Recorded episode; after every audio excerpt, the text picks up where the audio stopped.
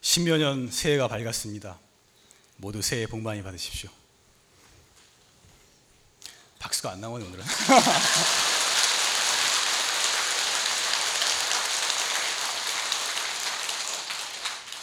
요즘 날씨가 계속 강추위라 그리고 오늘 이 신정 연휴라 가지고 그 많이들 오시지 않을까 걱정을 좀 했습니다. 근데 그래도 이렇게 법당이 꽉 차도록 많이 와주셔서 감사합니다. 그 날씨가 추워서 사람들이 많이 안 나오더라도 많이 안 나오게 되면은 제가 법문을 못해서 안 나온 걸로 그런 말 들을까봐 제가 좀 걱정을 했습니다. 근데 이제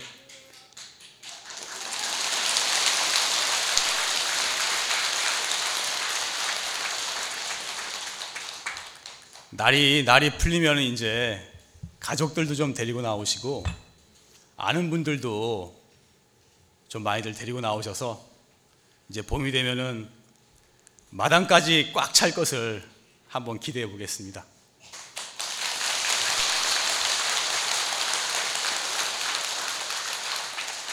다른 스님들이 저보러 마이크 체질이라는데 마이크만 잡으면 말을 더 잘한다고. 근데 저는 이렇게 사람이 많을수록 이 더 힘이 나는 것 같아요.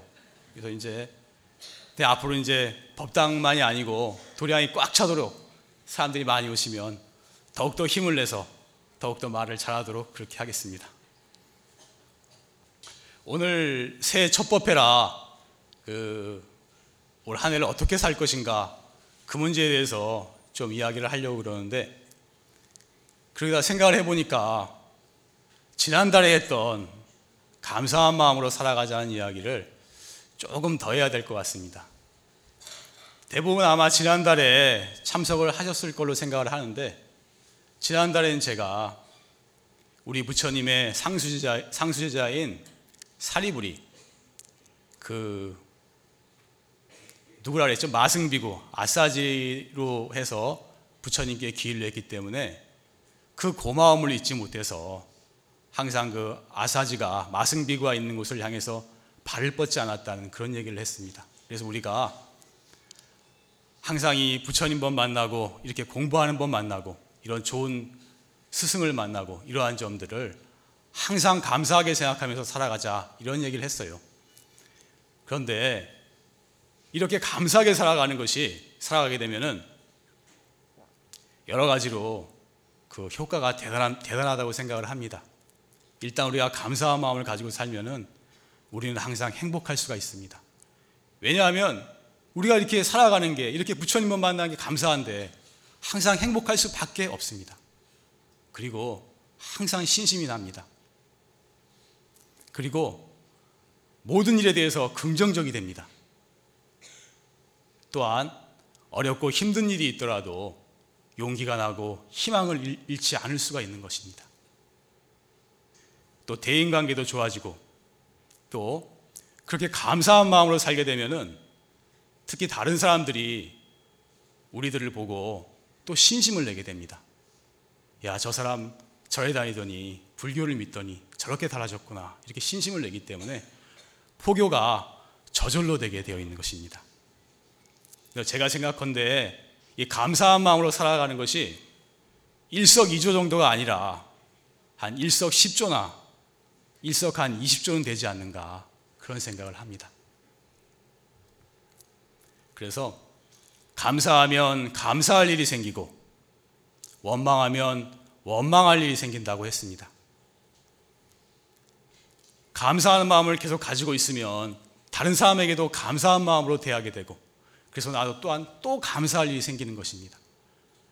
반대로 마음 한편에 누구에게인가 원망하는 마음을 가지고 있으면 그 원망하는 마음이 또 그 사람에게로 향하게 되고 또다시 원망하는 일이 생기게 되는 것입니다. 그래서 이, 말, 이 말을 한번 따라해 봅시다. 감사하면 감사할 일이 생기고, 원망하면 원망할 일이 생긴다. 저는 그 중고등학교를 기독교 미션 스쿨을 나왔습니다. 어, 지금은 중고등학교 들어갈 때 그 뭐야 자기가 원하는 학교를 지원을 해서 그렇게 가는 것 같더라고요. 그, 그런가요? 네, 근데 우리 때는 그 추첨을 해서 뺑뺑이로 가는 시대라 저의 의사하고는 전혀 무관하게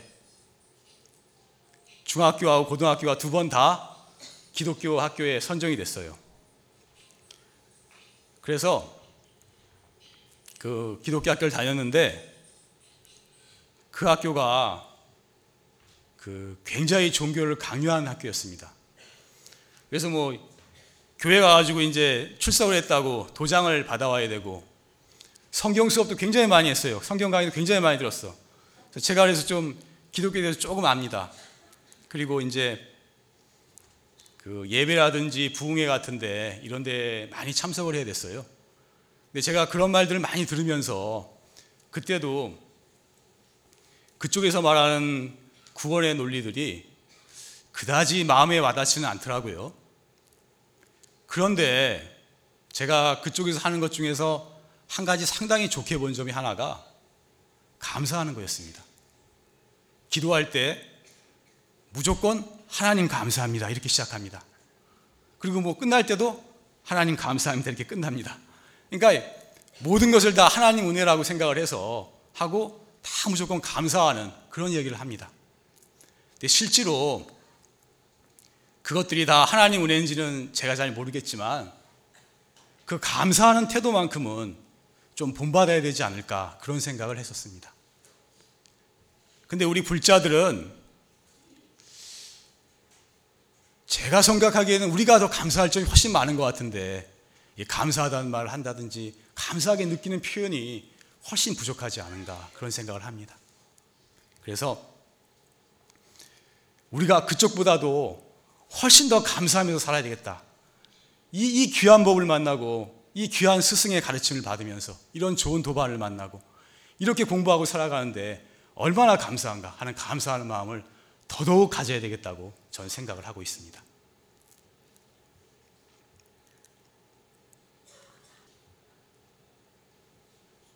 이런 데 박수 한번 나와야 되는데.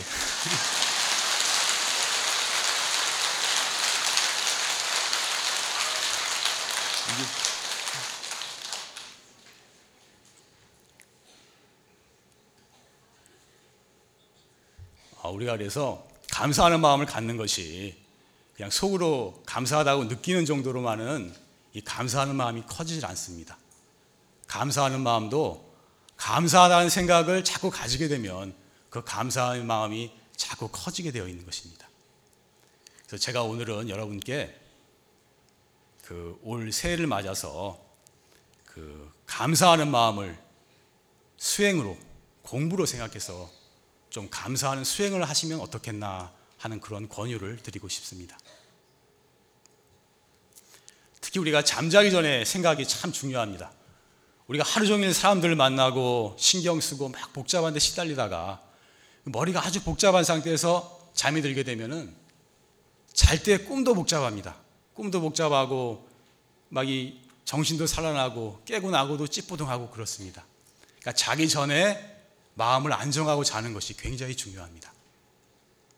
그래서 시간이 되시는 분은 한 30분이나 1시간이라도 앉아서 참선을 좀 하시고 그리고 주무시면 좋은데 대부분 아마 그렇게 못 하실지 않을까 싶기도 하고 그래서 영 시간이 안 되시는 분들은 한 5분이나 10분이라도 앉아서 이 오늘 지나간 일을 되돌아보면서 마음을 안정하고 주무시는 것이 좋습니다. 그래서 한 5분이나 10분이나 이렇게 앉아서 고요히 마음을 가라앉히는데 끝나기 전 한 1, 2분이라도 감사한 마음을 갖는 겁니다. 오늘 만난 사람들 다 감사하고 우리 가족들 다 감사하고 이 불법 만난 거 감사하고 감사한 마음을 가지고 그 감사한 마음으로 편안한 마음으로 잠을 자면은 편안하게 깊은 잠을 잘 수 있을 것입니다. 그리고 깨어나서도 그냥 일어나는 것이 아니라 그 누워서라도 아니면 앉아서 하면 더 좋고 1, 2분이라도 참 우리 부처님 감사합니다. 이 법을 가르쳐 주신 스승님 감사합니다. 이 도반들 감사합니다. 우리 가족들 감사합니다. 이 모든 것에 대해서 감사하는 마음을 한번 가지고 그리고 일어나서 생활을 하시면 어떻겠는가? 그래서 감사하는 마음으로 하루를 시작해서 감사하는 마음으로 하루를 마무리 짓도록 이렇게 시간 많이 들이지 않더라도 하루에 한 5분 정도라도 이렇게 감사하는 수행을 하시면 여러분들이 몇 달만이라도 꾸준히 하시면 나의 마음이 달라지고 나의 태도가 달라지고 긍정적이 되고 희망과 용기가 넘치고 대인관계도 좋아지고 모든 면에서 엄청나게 달라지는 본인을 발견하실 수 있을 것입니다.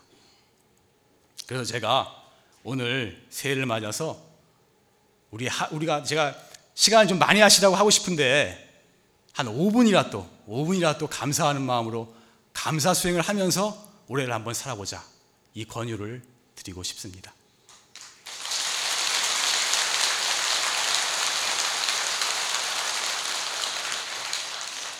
그리고 제가 혹시 염려해서 하는 말인데 여기 지금 시민선언이나 보살선언에서 오신 분들 중에서는 뭐 어떻게 생각하실런지 모르겠지만 혹시 아, 앉아서 이목구만 잘하면 되지 뭐 쓸데없이 뭐 감사하니 뭐 이런 말 하느냐 이목구만 잘하면 수행 아니냐 그렇게 말씀하 생각하시는 분이 혹시 있을지 몰라서 제가 한 말씀 드리겠습니다.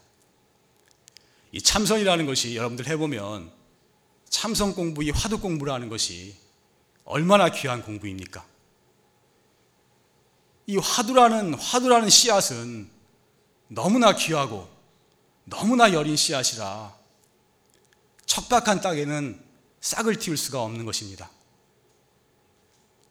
이 화두가 너무너무나 중요한 것이긴 하지만 저도 이 오직 참선 공부 하나 하겠다고 발심해서 출가를 했습니다. 이 화두 공부가 너무너무 중요하다고 생각은 하고 있습니다.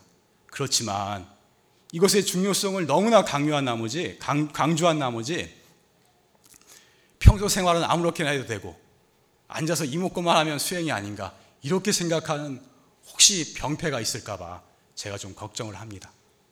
그래서 이 화두 공부, 이 귀한 공부가 싹을 튀고 뿌리를 내리기 위해서는 그 땅이 땅이 좋아야 돼. 땅이 기본 바탕이 좋아야 돼요. 우리의 기본적인 심성이 그 화두를 받아 받아들일 수 있는 만큼 심성이 갖춰져야 됩니다.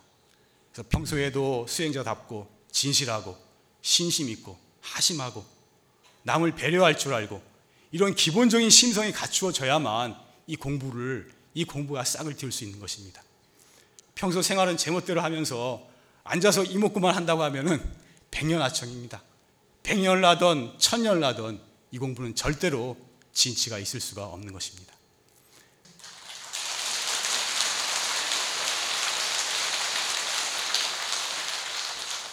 아니 이런 말 하다 보니까 제가 꼭 공부가 된 사람 같이 말하는 것 같아서 좀 항상 부끄럽습니다. 예. 그런데 하여튼 제가 그동안에서 느낀 거, 느낀 점인데 그래서 우리가 기본 마음 바탕이 기본 이 마음의 땅을 제대로 갖추어야 되는데 그러기 위해서는 이 감사하는 마음을 갖는 것이 굉장히 큰 효과가 있는 수행법이 아닌가 하는 생각을 저는 가지고 있는 것입니다. 이제 감사에 대한 이야기는 이 정도로 하고 이제 여기서 끝내면 너무 서운하니까 이제 부처님 얘기를 조금 하겠습니다. 그 부처님께서 부처님께서 처음 출가를 하셔서 처음에는 6년간을 고행을 하셨습니다.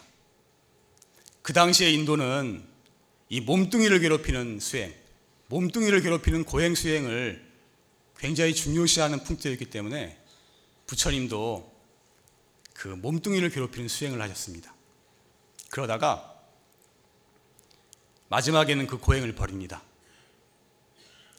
이 몸뚱이를 버리, 몸뚱이를 괴롭히는 것만으로는 수행은 의미가 없다라고 그 고행을 버리십니다.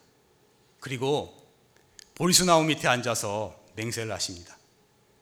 내가 이 여기서 생사를 뛰어넘는 깨달음을 이루기 전까지는 결단코 이 자리에서 일어나지 않겠다. 이렇게 맹세를 하고 마지막 용맹정진에 들어갑니다. 그러다가 떠오르는 새벽별을 보시고 비로소 확철대오를 하십니다. 네, 부처님께서 확철대오를 하시고 처음으로 하신 말씀, 제 일성이 무엇이냐면은 기이하고 기이하다. 너무나 이상하다. 여기 수많은 수행과 고행과 난행을 거쳐 완전한 깨달음을 이룬 이 열애와 이 부처와 저기저 욕심 부리고 죄 짓고 슬퍼하는 중생들과 조금도 다르지 아니하구나 그러셨어요. 조금도 다르지 않다는 것입니다.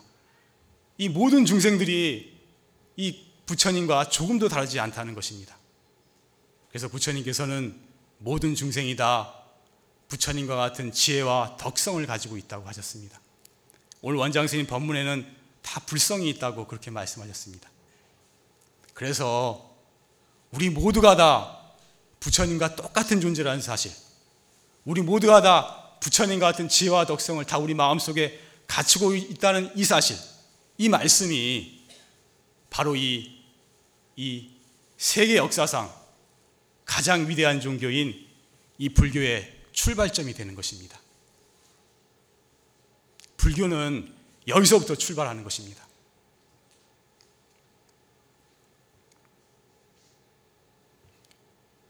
그 작년이죠. 지금 새해니까 작년에 원장 스님께 뭐 상자 스님들이 가서 인사를 드렸을 때 그런 말을 하셨다고 합니다. 너희들은 다 자기 자신이 부처라는 사실을 확실히 믿어야 된다. 그런 말을 하셨다고 합니다.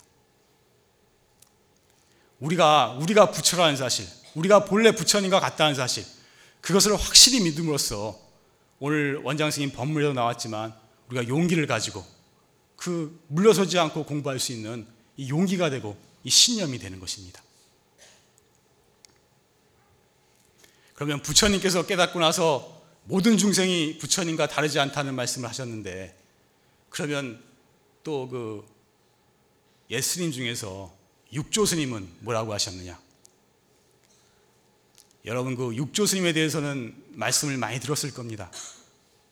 육조 스님은 이 세계 불교사에 엄청난 영향력을 미친 분입니다. 그 가히 불보살 화신이고 육신보살이라고 추앙받는 분인데 육조 스님이 머물면서 설법했던 산 이름이 조계산입니다. 조계산. 그래서 이 조계종이란 말이 그 연원이 육조 스님이 머무셨던 산 이름으로부터 왔습니다. 그러니까 이 육조 해능선사 육조 스님의 영향력이 얼마나 큰지 아마 좀 감을 느끼실 겁니다. 육조 스님께서도 깨닫고 나서 그 스승 오조 선사의 가르침으로 마지막으로 확철 대오를 하시고 나서 그리고 처음으로 하신 말씀이 무엇이냐 하면은 이런 말씀을 하셨습니다. 나의 본 마음이 나의 마음이 나의 본 마음이 본래 청정함을 어찌 알았으리요. 나의 본 마음이 본래 모든 것을 다 갖추고 있음을 어찌 알았으리요. 그렇게 말씀하셨어요. 내 마음속이 본래 무한히 청정하고 내 마음속에 모든 것을 가지고 있다. 이 말씀을 하신 것입니다. 자, 이건 너무너무나 중요한 말이라 내가 참 좋아하는 말, 말이라 이거 한번 따라해 봅시다. 육조스님 말씀입니다. 나의 본 마음이 본래 청정함을 어찌 알았으리요? 나의 본 마음이 본래 모든 것을 다 갖추고 있음을 어찌 알았으리요? 참 기가 막힌 말씀입니다.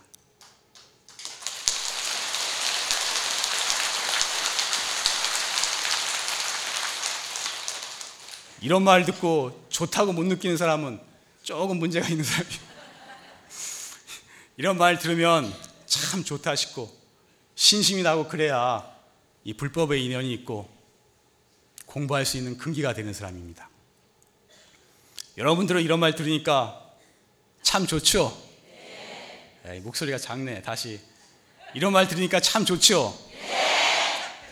신심이 나죠? 네. 다들 이 불법을 공부할 수 있는 근기가 다들 훌륭하신 분들입니다. 그래서 부처님이나 육조스님이나 다 같이 처음 깨닫고 나서 하신 말씀은 우리 모두가 다 부처님과 똑같은 존재라는 사실입니다. 이것은 불교 역사상 가장 위대한 말씀이며 인류 역사상 가장 위대한 말씀입니다. 사실 이런 말씀은 딴 데 가서 어디서, 들을 수 있는 말이 아닙니다. 오직 이 불교에 우리의 마음을 깨달으신 대선지식만이 하실 수 있는 말씀입니다. 그러니까 오늘 제가 하고자 하는 말은 그 우리가 본래 부처님과 똑같은 존재이니까 정말로 부처님 같이 되기 위해서 열심히 노력을 해야 되지 않겠나 그 말씀입니다. 그리고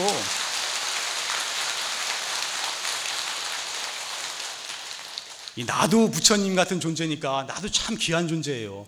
나를 나를 낮춰보면 안 됩니다.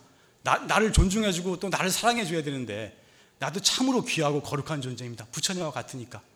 그러니까 나도 용기를 가지고 공부 열심히 하고 훌륭하게 살아야 되겠지만 동시에 나만이 아니라 다른 모든 사람을 다 부처님이라고 그러셨습니다. 그러니까 다른 사람도 부처님 같이 존중을 해야 되는 것입니다. 그래서 법화경에 보면은 어, 상불경 무살의 이야기가 나옵니다.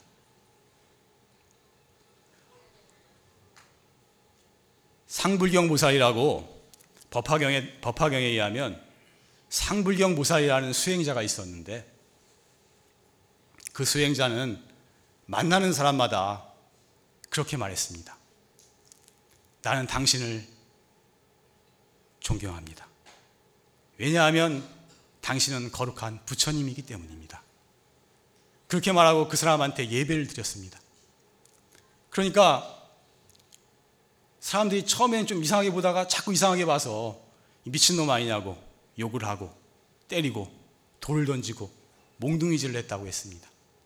그러면 그것을 비해서 멀찌감치 떨어져 있다가 상불경, 상불경 보살은 다시 소리를 쳤습니다. 그래도 저는 당신을 존경합니다. 왜냐하면 당신은 거룩한 부처님이기 때문입니다. 그렇게 말하고 또 예배를 했다고 합니다. 그래서 상불경 보살은 가는 곳마다 모든 사람에게 모든 사람을 부처님이라고 말하고 모든 사람에게 예배를 했다고 했습니다. 이것이 법화경 상불경 보살품에 나오는 우리 서가모니 부처님의 전생 이야기입니다.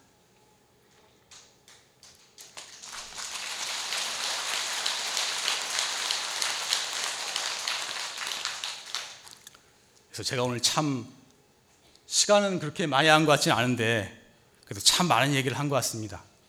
그래서 이 마지막으로 마무리를 하면은 우리가 새해를 맞아서 이 항상 감사한 마음으로 감사 수행을 좀 하면서 제가 그 여러분들한테 요구하기 어려워서 한 5분이라 도 감사하는 마음을 가지는 감사 수행을 하면서 예, 감사한 마음을 가지고 내가 원래 부처님과 같다고 했으니 부처님 같이 되기 위해서 정진을 열심히 하고 또 다른 모든 사람이 다 부처님이라고 했으니 주위 사람들 다 부처님처럼 존중하면서 그렇게 한번 살아봅시다.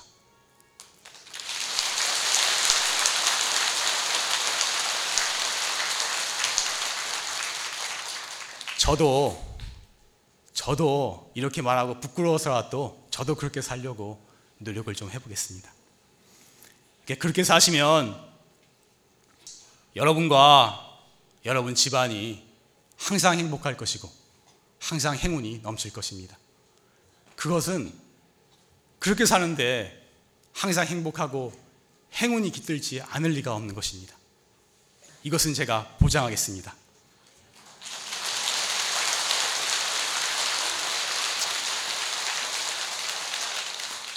오늘 좀 두서없는 말이 됐던 것 같은데 오늘 여기서 마치겠습니다. 성불하십시오.